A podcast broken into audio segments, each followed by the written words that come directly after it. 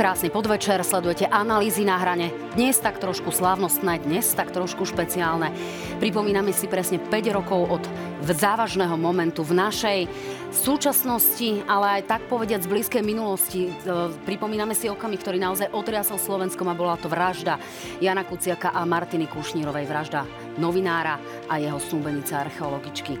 Bol to zároveň, a bolo to obdobie nádejí, že sa niečo zmení, že sa podarí celú záležitosť dokonale vyšetriť a podarí sa odsúdiť aj tých, ktorí si túto ohavnú vraždu objednali. Zatiaľ sa tak stále nestalo. A zrejme tieto nádeje zmarili aj politici, ktorí nastúpili po Robertovi Ficovi. Presne o tom sa dnes budem rozprávať so šéfom investigatívneho týmu v redakcii Aktuality, kde v minulosti pôsobil Jan Kuciak s Janom Petrovičom. Vítaj, Janko. Ďakujem za pozvanie a s politickým komentátorom, bývalým novinárom, bývalým politickým poradcom, ale aj analytikom Ivanom Štulajterom. Vítaj, Ivan.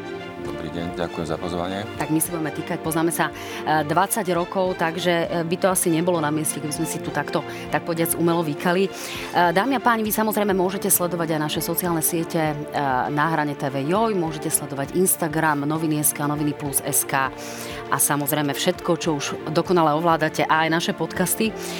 No poďme sa rozprávať o tom, čo je mimoriadne dôležité, čo otriaslo celým týmto našim malým Slovenskom a čo sa odohralo presne pred 5 rokmi. Televízia JOJ24 dnes veľmi intenzívne o tomto vysiela a my sa dnes na to pozrieme aj z takého toho politického a policajného hľadiska. Janko, ty si bol medzi prvými v redakcii Aktualit, ktorý sa dozvedel, že niečo sa vo Veľkej Mači stalo a že iniciály mŕtvych sa zhodujú s iniciálami Jana a Martiny. Čo sa potom odohralo v tvojej mysli a čo potom následovalo v redakcii?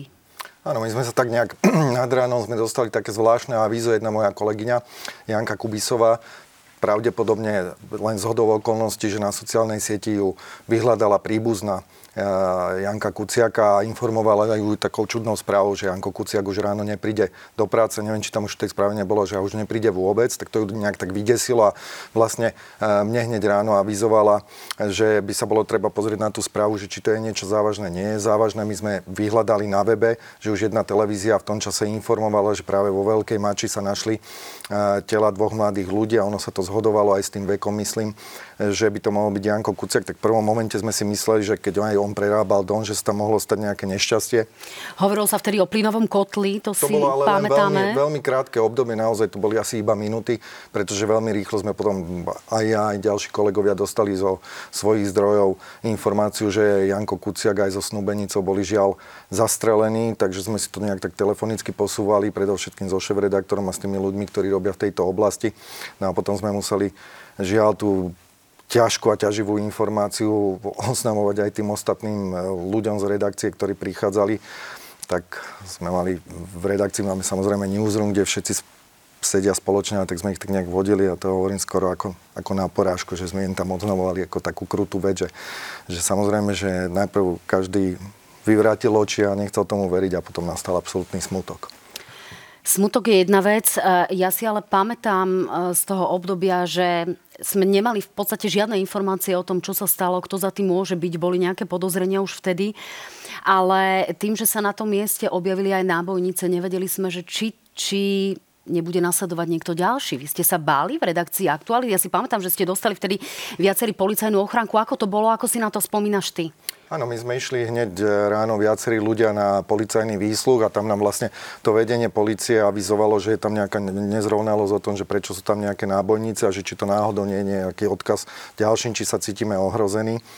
No tak samozrejme, že viacerí ľudia, keďže netušili, e, z čoho prámení vlastne, e, kto, kto, kto tým stojí, prečo, prečo k tej strelbe prišlo, tak viacerí sa aj ohrození reálne cítili.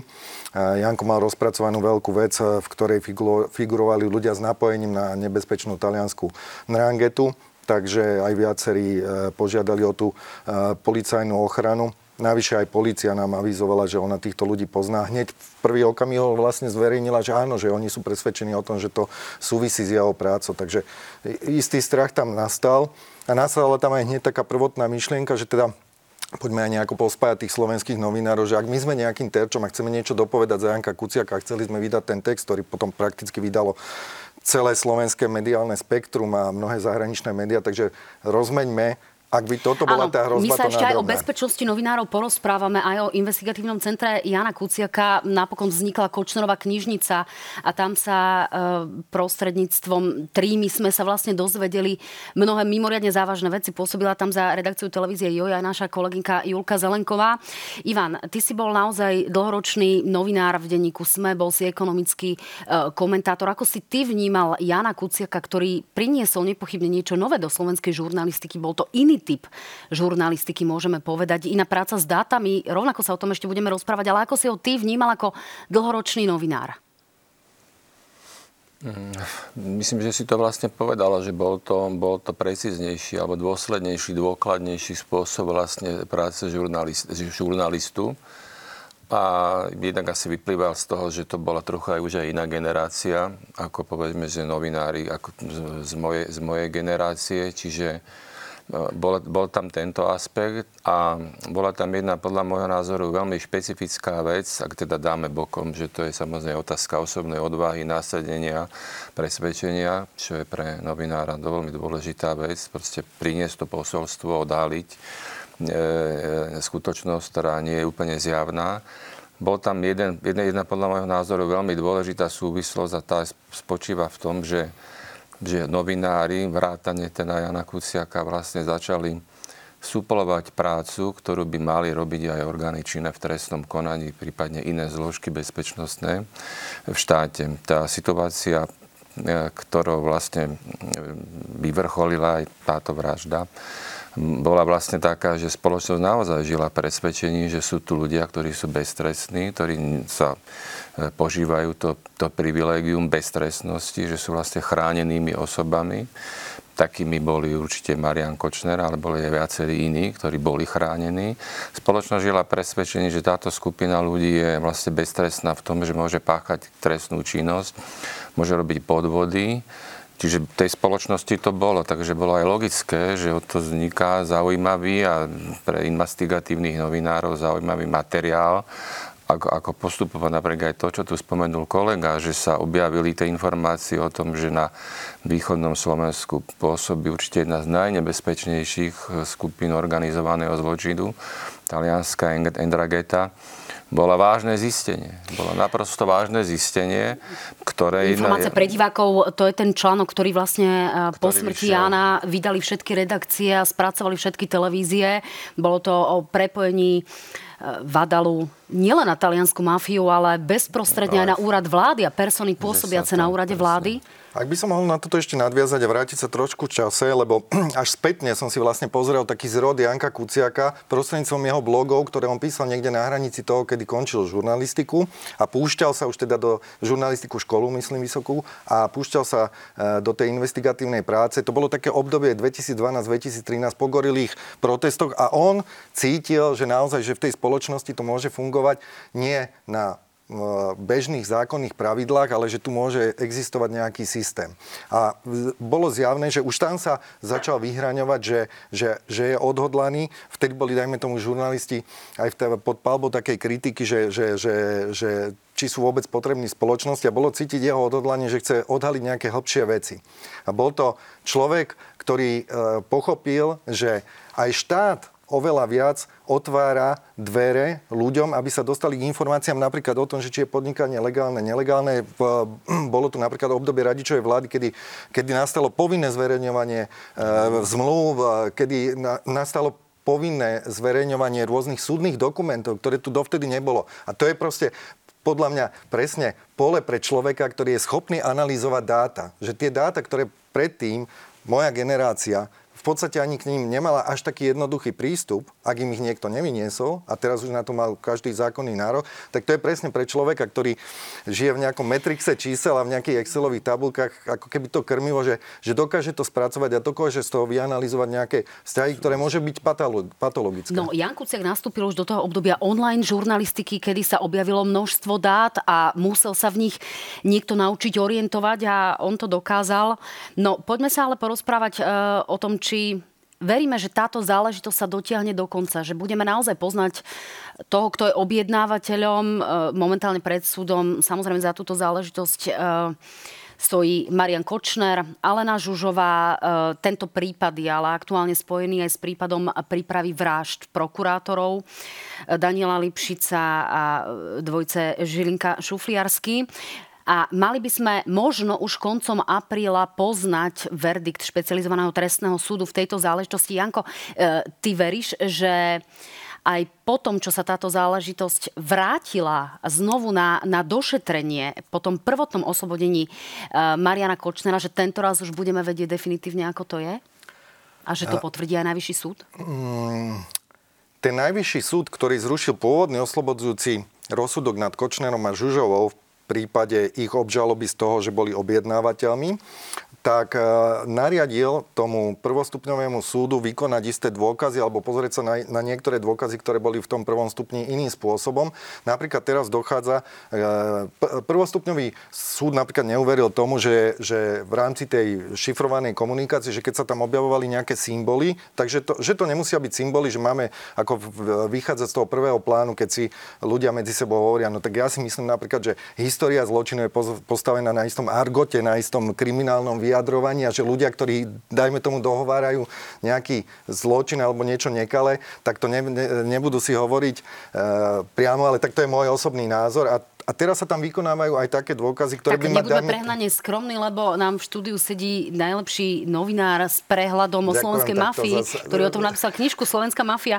Čiže naozaj e, tie symboly teda znamenali aj ten prvý plán často, ale aj ten druhý plán toho... A ešte je tam to, to spojenie, to ktoré, aj ten ktoré ty si spomenula, že sa to teraz spojilo s tým prípadom prípravy vražd prokurátorov, ktoré, ako keby by som povedal, že dáva tomu takú nejakú logickú nič, aj tej verzii, o ktorej hovorí obžaloba, že tam bolo možno nejaké zvažovanie, že keď e, obžalovaný je Kočner a, a ako keby dôvodom malo byť to, že sa mu šliape po tých jeho rozbehnutých, nazvime to, že biznisoch. A že tam, tam ako naozaj dá sa tomu veriť, že to by mohlo byť zvažovanie, že koho si vyberie ako terč, aby tých ľudí, ktorí sa stávajú proti nemu, či už z prostredia OČTK, alebo, alebo, alebo z prostredia novinárskeho, takže ne, ne, nejakým ako veľkým atakom e, zastaviť. Čiže z tohto pohľadu, ale ja naozaj neviem a, a chcem stále veriť tomu, že proste keď, keď, keď žijeme v právnom štáte, tak o tomto musí rozhodovať súd, o tomto nemôže napríklad rozhodovať ulica alebo nejaké zákulisné ťahy, proste to musí naozaj súd.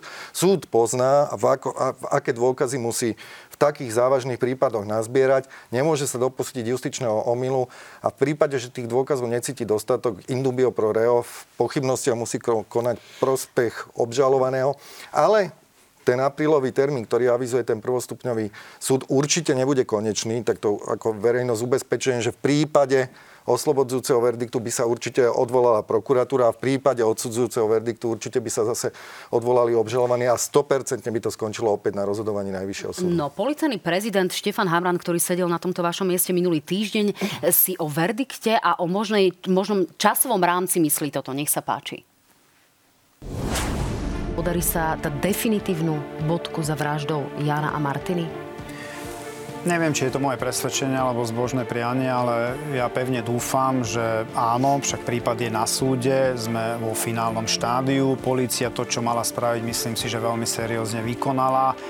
Bol som veľmi príjemne prekvapený z výsledkov práce pána Juhasa a jeho týmu, napriek tomu, že boli im hádzané polená pod nohy a napriek tomu sa im to podarilo dotiahnuť e, čiastočne už do úspešného konca, pretože sú tam právoplatné rozhodnutia v prípade vykonávateľa alebo vykonávateľov.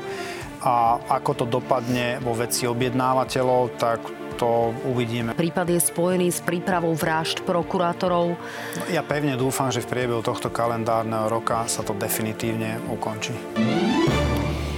Asi sa vieme zhodnúť na tom, že policia v tejto záležitosti urobila naozaj excelentnú prácu. E, priniesla sa, e, priniesli sa tu nové metódy a spôsoby fungovania, medzinárodná spolupráca na excelentnej úrovni. E, prekvapila týmto policia po tých všetkých rokoch toho, čo sme tu mali, Ivan? To je veľmi ožemetná otázka.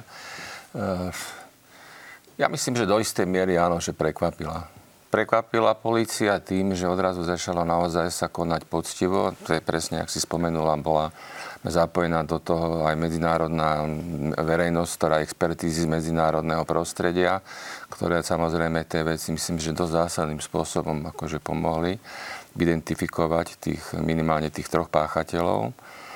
A myslím si, že tá udalosť, ona je naozaj zlomová, nielen teda v tom, v tom že sa že prvýkrát bol na Slovensku od dnešnej revolúcie zavraždený novinár a za okolností ešte aj, ešte aj so svojou snúbenicou, čím je to ešte tragickejšie.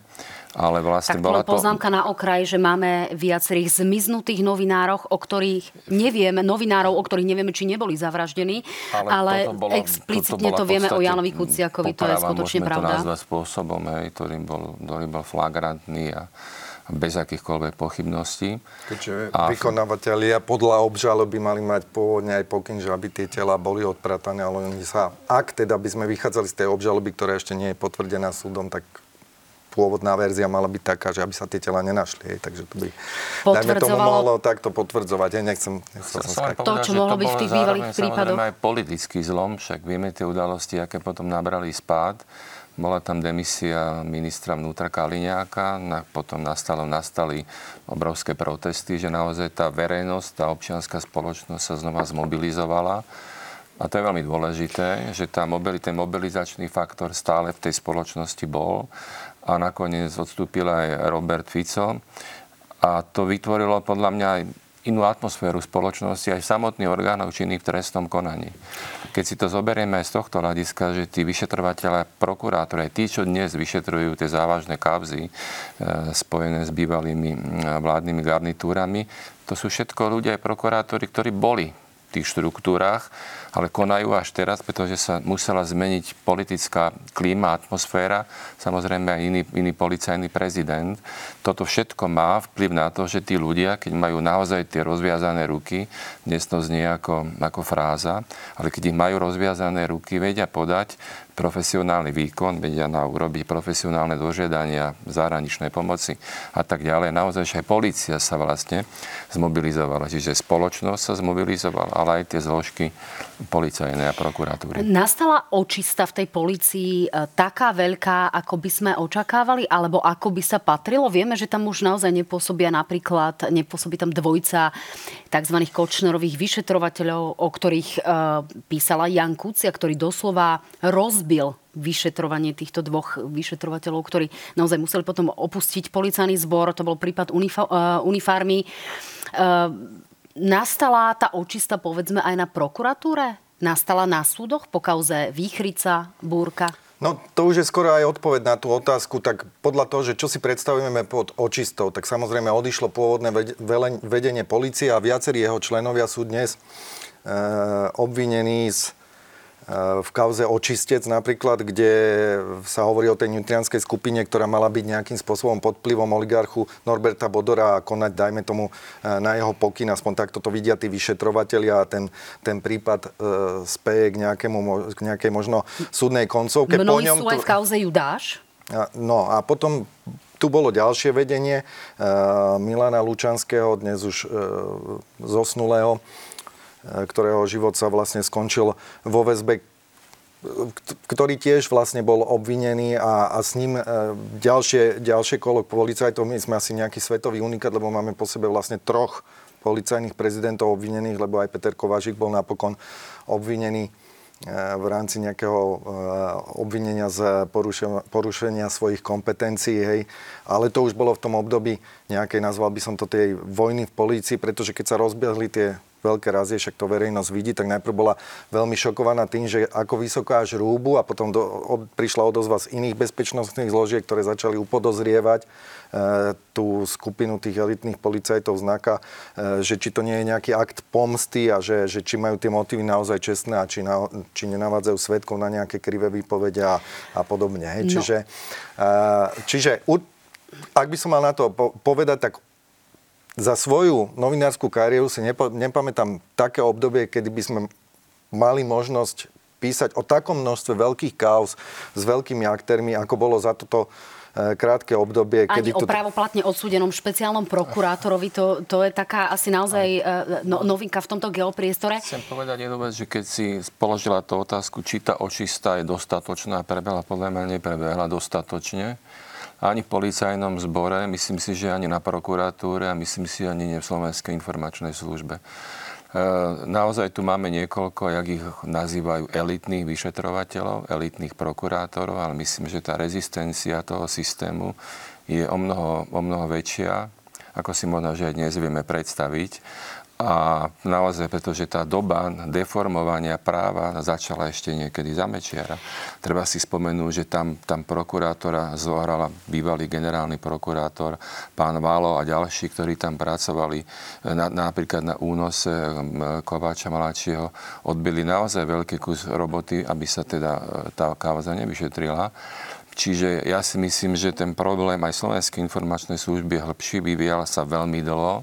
Však si pozrite, koľko ľudí z prostredia Slovenskej informačnej služby je, čo preniklo, je pospájaných s trestnými činmi, s korupciou, s, ja neviem, je tam naozaj veľa vecí. Čiže nemyslím si, že to je dostatočné a mám samozrejme, tu je niekde tá obava, ktorú, ktorú mám aj ja napokon, že pri keď sa, keď sa po budúcich e, voľbách zvolí tá, to, tá, tá stará konštelácia alebo tie staré štruktúry, e, takže sa tie, aj tie staré štruktúry, ktoré sú orgánov činných trestnom konaní znova obnovia. To je podľa mňa legitímna obava. Tak Legi- na, na Margo tohto obava. si pustíme jeden výrok Roberta Fica, môžeme povedať z ulice. Nech sa páči. Nenechajme si zobrať pravdu o Kuciakovi. A my raz povieme, kto Kuciaka zabil. A budú všetci šokovaní, kto Kuciaka zabil. Čo o tom Robert Fico môže vedieť, ak o tom niečo vie, prečo to nepovedal polícii a ak o tom nevie, prečo hovorí to, čo hovorí? Tak to ja neviem, čo vie Robert Fico, ale ako každý občan, pokiaľ má poznatok ak, to, ak toto tvrdenie myslel vážne a nie symbolicky, ak má nejaký poznatok o závažnej trestnej činnosti, tak je vlastne jeho povinnosťou to oznámiť policii. Čiže toto sú len také reči z námestia. To nemôžeme považovať za nejakú faktickú vec, ktorú by sme, ktorú by sme mali ďalej riešiť. Toto je proste nejaké politické gesto, kým nepríde s verziou, neviem si predstaviť naozaj, o akej verzii to tu rozpráva na tom námestí, ale on predsa je vrcholový predstaviteľ štátu, ktorý má, je to právnik, má presný prehľad, ako sa v takejto situácii postupuje. Ani neviem, či, čím to mám ďalej komentovať. Toto. To je, to je šokujúce vlastne, to je šokujúci výrok, výrok bezcharakterného človeka, ktorý už nemá naozaj žiadne zábrany. No veľmi smutné, veľmi smutné. Prvý, prvýkrát som ten výrok počul, asi mi unikol a naozaj som z toho šokovaný, že niekto v jeho postavení s jeho minulosťou, s jeho životný, životným príbehom človeka, ktorý, ja hovorím, že Smer je, je politickým krídlom organizovaného zločinu na Slovensku, toto vykrikuje. To je strašná hamba.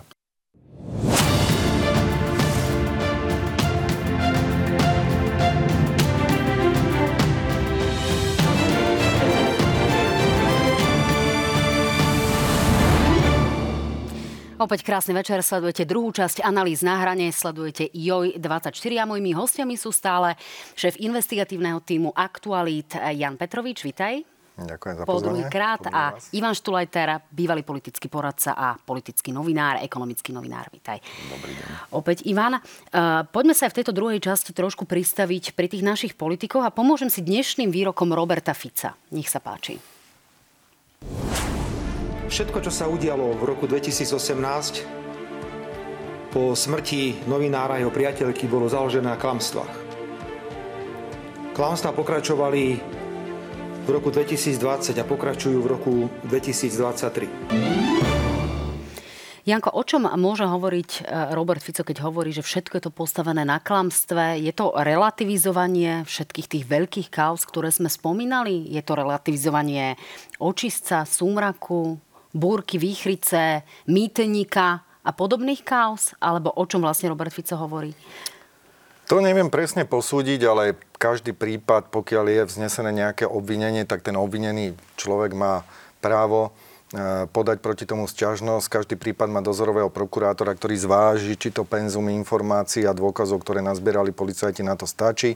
Má potom aj ďalšie e, opravné prostriedky, keby mu toto nevyšlo napríklad ten známy paragraf 363. Čiže myslím si, že na, na Slovensku sú napríklad stíhania, stíhania ľudí e, pod kontrolou e, ďalších, že to nikdy nie je jeden na jedného, jeden policajt si vybere jeden, jeden terč, ktorý nemá rád a pôjde po ňom. Pokiaľ dajme tomu sa hovorí o nejakej verejnej mienke a to, ako publikovali médiá, tak to by som chcel upozorniť, že napríklad my, keď pracujeme, tak my si ne, nedovolíme vynášať nejaké konšpirácie alebo nejaké naše názory. Áno, máme rubriku komentáre, kde sa komentujú napríklad nejaké politické udalosti, ale pokiaľ ide o nejakú investigatívnu žurnalistiku, tak pokiaľ prídeme s nejakým aj závažným tvrdením, tak ho v tom článku podkladáme, podložíme dôkazmi, ktoré sme získali a uvádzame aj zdroje, odkiaľ sme to získali iba v prípade, že, že ten zdroj by sa cítil ohrozený zverejnením jeho identity, tak tú identitu zatajíme, ale v druhej väčšine prípadov, to si môže každý eh, pozrieť, či hovorím pravdu, tak eh, je tam vlastne uvedené, tak trochu ma prekvapuje, že ľudia, ktorí ako vystupujú ako spoločenské elity a politické elity, od, niekedy na nás útočia, že, že, že, že my zavádzame, my klameme a pritom pracujeme týmto spôsobom a oni pokojne uh, hovoria výroky, ktoré majú veľmi závažný dosah na mnohých iných ľudí. A dajú sa veľmi ľahko vyvrátiť? Vy, vy, vyvrátiť a, a prichádzajú s nimi. Takže, takže takýto je rozdiel medzi tým, ako, ako to vnímame my a ako to hovoria oni. No. Možno aj v dôsledku týchto politických výrokov potom Slovensko naozaj uh, v tých rebríčkoch uh, krajín, kde ľudia podliehajú najviac hoaxom, tak týmto rebríčkom kráľujeme. Ivan, uh, ty si pôsobil ako politický poradca predsedu vlády Eduarda Hegera. Odišiel si od neho v momente, keď sa postavil za Igora Matoviča. Igor Matovič je človek, ktorý rovno rovnako veľmi ostro kritizuje novinárov. Ja sama som s ním mala jeden pomerne otvorený spor. Uh, tie nadávky, konšpirácie, útoky sú veľmi často veľmi podobné, podobnej ostrosti, ako ich produkuje Robert Fico. Uh, vnímaš to aj ty, tak, že je to nebezpečné, že je to rizikové, že sme terčom potom pre ľudí, ktorí neznášajú novinárov, ktorí povedzme idú po ruke politikom? Odpoviem hneď na tú otázku, ale ešte si dovolím ten komentár na toho Roberta Fisa, ktorý sme teraz povedali, počuli, že bolo všetko je vymyslené. Treba povedať to, že aj Pablo Escobar, e, známy to kartelový e, boss, e, v Medelíne rečnil, mal politické ambície, rečnil pred občanmi, čiže to tiež patrí do, do, do výbavy ľudí, že, že rečnia, aj keď majú, aj keď majú, aj keby mali, povedzme, byť ticho. To je taká poznámka k tomu, tomu Robertovi Ficovi. A tá vec druhá, že no samozrejme, že keď, keď sa vôbec spoločnosti politici používajú hrubý, vulgárny slovník, osočujú, ľudí naozaj zaťahujú alebo dokonca vytvárajú rôzne konšpirácie. Samozrejme, že to má vplyv na celkovú atmosféru spoločnosti a môže to nakoniec vyústiť naozaj do, do veľmi ťažkej agresivity. Nakoniec ten ten, tieto, to strieľanie a to zabíjanie pri teplárni bolo tiež by sme mohli povedať, že vytvorené istou spoločenskou akože atmosférou a silnými animozitami voči LGBTI komunite. Čiže áno, myslím si, že politici majú dvojna, každý máme zodpovednosť za to, ako hovoríme, či používame vulgárny slovník a pri, pri silné emócie, ale politici zvlášť majú tú zodpovednosť, lebo sú na očiach a tú spoločnosť vedú bez ohľadu na to, či sú v opozícii alebo, alebo v koalícii. No, vy ako novinári e, zrejme cítite to, čo cítim aj ja, a to je nárast agresivity. Aj v prieskumoch nám vyšlo, že ľudia, aj ktorí nepôsobia v novinárskej obci, cítia nárast prejavov agresivity. A investigatívne centrum Jana Kuciaka si dalo urobiť prieskum v agentúre AKO e, medzi novinármi, ktorých bolo 404 Ve, mnohí z nich pôsobia vlastne v médiách s celoslovenskou pôsobnosťou, sú medzi nimi aj regionálni novinári a podobne. A z tohto prieskumu vyšli pomerne šokujúce čísla, e, kde ukážeme si to aktuálne v grafike. Na otázku, zažili ste incident za ostatných 12 mesiacov, hovorí až 66% novinárov áno, 66,2%. 33,8, čiže len jeden novinár z troch povedal, že nie za posledných 12 mesiacov nezažil takýto incident. A ukážeme si ešte ďalšie čísla. Investigatívne centrum Jana Kuciaka disponuje aj ďalšími výsledkami, ktoré hovoria o tom, že na otázku, ako často sa vo svojej práci stretávate s útokmi alebo ohrozením, odpovedá denne 90%, Ale potom tu vidíme aj ďalšie, ďalšie výsledky. Verbálny útok priamy 36%. To je každý tretí novinár, verbálny útok online, to znamená prostredcom Facebooku, prostredcom rôznych odkazov, až 40%, vyhrážanie alebo zastrašovanie 15,5%, fyzický útok dokonca 4% novinárov. To sú hrozné čísla, nie? Hrozné. Ja som aj zažil niektoré tie verbálne útoky na novinárov, keď sa stretnú s nejakými, veď aj ty si raz čelila takému, takému verbálnemu útočeniu. Asi je to pramení aj z nejakej tej rozpoltenosti celej spoločnosti, že, že sú úplne antagonistické skupiny postavené proti sebe a sú povzbudené takou šancou verejného vyjadrovania sa napríklad cez sociálne siete, e, kde má každý pocit, že vlastne môže čokoľvek e, hlásať a dostane sa to k veľkému, širokému publiku, kde to, dajme tomu, pred desiatimi rokmi, keď to nebolo, tak si nadávali niekde pri televíznej obrazovke a teraz sa tam zreťazia medzi sebou a vznikne akási by som povedal, že elektronická davová psychóza a už to začnú považovať za, za normálny jav. Je to naozaj hrozné. A, a čo, ma najviac, čo ma na tom najviac mrzí, tak ja si stále myslím, že tí novinári bojujú za tých ľudí, hej, ako oni, oni robia tú, tú kontrolu toho verejného života pre nich. A napriek tomu je tam taká veľká skupina ľudí, ktorí už dnes neváhajú na nich útočiť veľmi vulgárnymi slovami a niekedy možno až fyzicky. No ja za seba poviem, že som podala niekoľko trestných oznámení. Vypočujeme si aj šéfa investigatívneho centra Jana Kuciaka, Lukáša Dika, ktorý je tiež dlhoročným bývalým novinárom, ktorý hovorí o tom, že v pohľade na ochranu novinárov sa toho veľa nezmenilo. Nech sa páči. Nedá sa povedať, že sa v oblasti ochrany novinárov niečo na Slovensku za týchto 5 rokov zásadne zmenilo. Aj dnes sme svedkami toho, že novinári sú terčom útokov politikov alebo sociálnych sieťach alebo pri stretávaní sa s ľuďmi na verejnosti. Čo by sme mali urobiť, aby sme viac chránili novinárov, Ivan? Čo sa dá urobiť? Ja sa ešte ale vrátim k jednej tejto veci, že ten dneš, dnešní novinári pracujú viac v redakciách za počítačmi, ale a sú viac atakovaní samozrejme verbálne sociálnymi sieťami. E, keď si pamätáme na obdobie mečiarizmu, tam sme pracovali akože v teréne, pretože sme jednoducho nemali technické prostriedky a museli sme naozaj fyzicky vyhľadávať politikov a podobne. Myslím si, že tá doba z hľadiska agresivity ľudí, fyzických napadnutí bola, bola pre novinárov horšia v tom slova zmysle, že vtedy naozaj sa veľká časť politiky odohrávala, odohrávala na ulici. A tie, sa, ono to znie tak veselo, že babky demokratky, ale naozaj tie húfy priaznivcov Vladimíra Mečiara plne posadnuté, fascinované osobou a ochotných sa za ňou naozaj byť, boli, nebez, boli nebezpečné. Sám som to zažil. Pokusy aj o fyzické ataky a moji kolegovia by tiež mohli rozprávať. Čiže myslím si, že z tohto hľadiska je tá doba dnešná, znie to si paradoxne práve situácii, keď sa bavíme pri 5. výročí zavraždenia Jana Kuciaka, je predsa len in, iného typu. Hej. Tí novinári sú viac vystavení je to verbálnym... tlak, áno, lebo... ktorý, kde, kde sa vás snaží niekto povedzme diskreditovať, Pretože... vyrábať povesť, ktorú nemáte?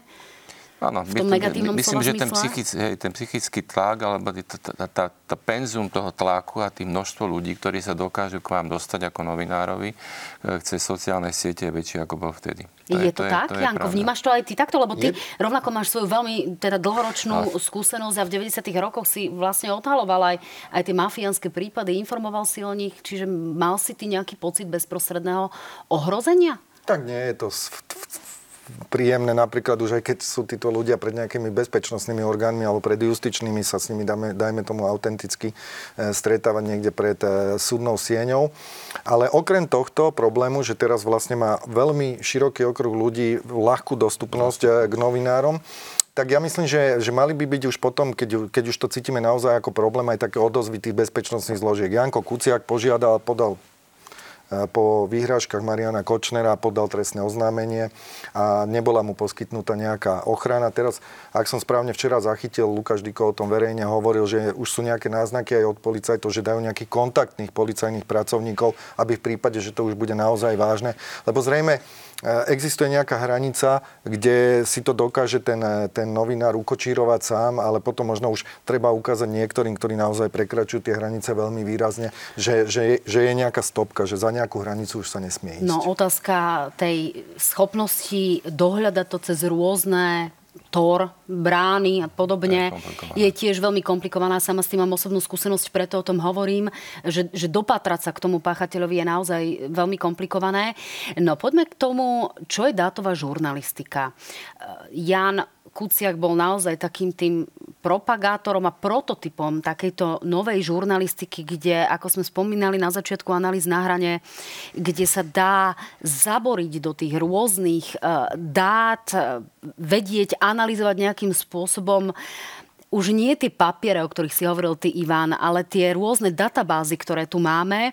Ja si požičiam knihu Umlčaný, ktorá vyšla po smrti Jana Kuciaka, aby sme si len naozaj ukázali také tie infografiky, ktoré prinášal Jan Kuciak. Môžeme sa na to pozrieť. Toto je napríklad kauza Babindol. Kamera nám to priblíži a vidíme, že je to vlastne extrémne zložité. E, ľudia vidia tento raz nielen text, ale vidia aj tú infografiku. A v podaní Janka Kuciaka ešte jedna z menších, aby sa vôbec do tej knihy e, zmestila.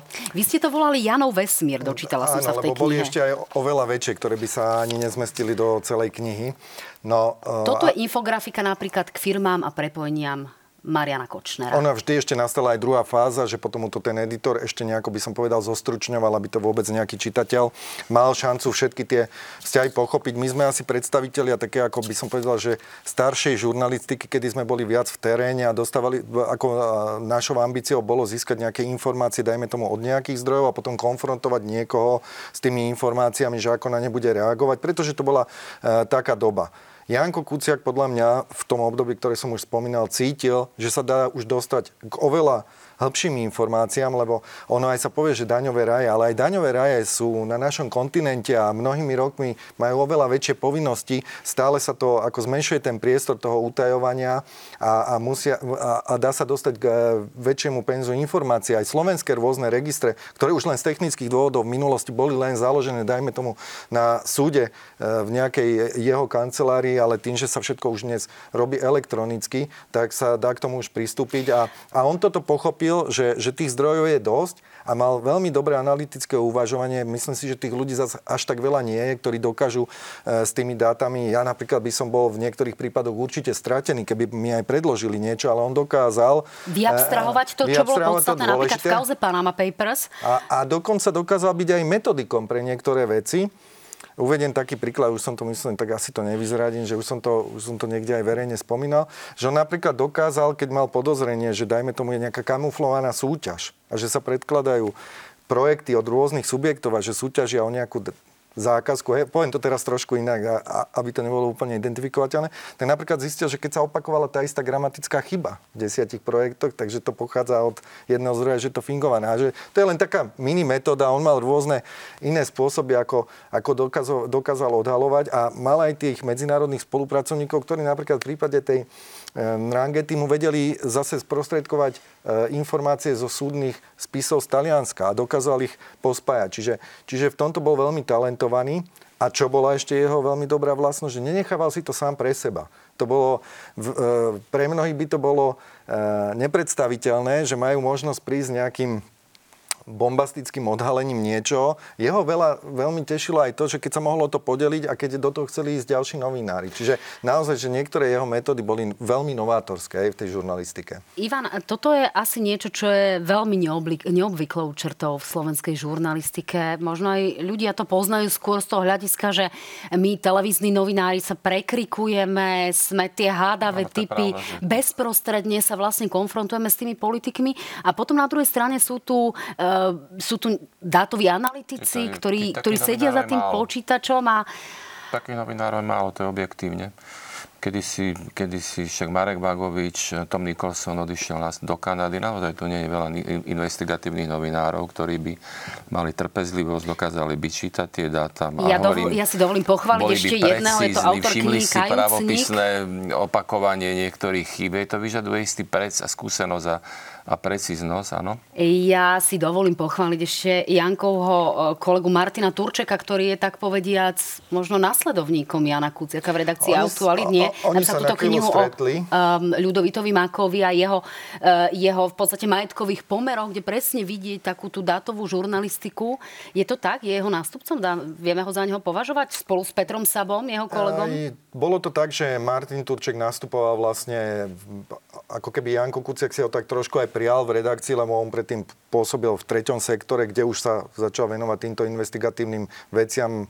Je absolventom matematickej analytickej školy, čiže aj odtiaľ preniesol nejaké skúsenosti. No a potom sa nám ešte Peter Sabo z úplne iného rezortu práce z, z, z inej oblasti prihlásil vlastne asi aj inšpirovaný žiaľ to tragickou udalosťou, že treba tomuto pomôcť a, a pokúšame sa neustále vyhľadávať aj, aj takéto typy ľudí, napríklad, ktorí absolvujú školy a chceli by sa tomu venovať. E, Chce to veľkú trpezlivosť, pretože tam treba prelúskať veľmi veľké množstvo informácií, nenapísaných takto, že, že si to človek pozrie a je tam boldom napísané, že pozor, podvod, hej, je to akože mravenčia. Ani z toho nie je rýchla sláva. A, a, a nie je z toho rýchla sláva. A treba to ešte vedieť aj on, odinterpretovať tomu čitateľovi, aby pochopil, na čo ten, na čo ten dátový žurnalista naráža.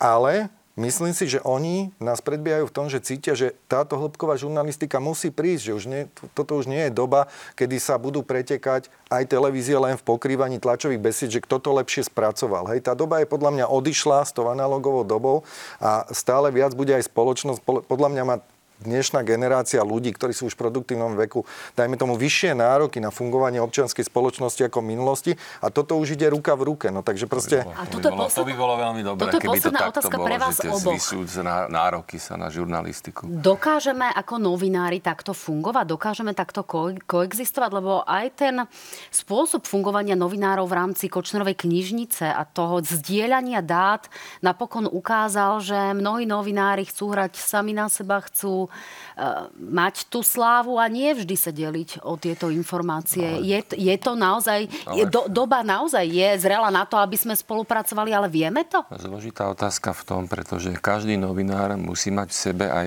kus tej svojej osobnej ambície zahviezdiť, oslniť niekoho. Na druhej strane tá redakcia ho platí práve preto, že prináša nejaké, nejakú pridanú hodnotu tým čitateľom, čiže tí novinári, je to povolanie na jednej strane áno, tímové, na druhej strane vysoko individuálne a ide tam o osobné nasadenie, osobný výkon. Čiže toto sú dve zložky. Na jednej strane vedieť pracovať aj v nejakom kolektíve, ale sú novinári, ktorí naozaj nevedia celkom fungovať v kolektívoch a sú radi, keď sú sami so svojím počítačom. No a na druhej strane je to, je to prirodzené zamestnanie, kde človek jednoducho, by som povedal, musí byť tak trošku exhibicionistom a chce sa ukázať, že teda dokáže. A vie, to je dobrá vlastnosť, lebo to je vlastne to, čo toho novinára ženie. Páni, tak ja to asi zhrniem možno jednou vetou, že snažíme sa to my novinári robiť najlepšie, ako vieme, ale nie pre seba, ale pre spoločnosť. A snáď je to taký možno splatený dlh tejto spoločnosti potom aj Jánovi Kuciakovi, keď, keď budeme vedieť aspoň toto zmeniť, keďže on to zmeniť chcel. Páni, ďakujem veľmi pekne za výbornú odbornú diskusiu. Nech sa nám darí. Ďakujeme za pozvanie. Pekný večer. Dámy a páni, ďakujem pekne, že ste s nami boli. Samozrejme sledovať nás môžete aj v repríze na JOJ24 a teším sa vo štvrtok na vás v relácii na hrane. Majte sa fajn, pekný večer.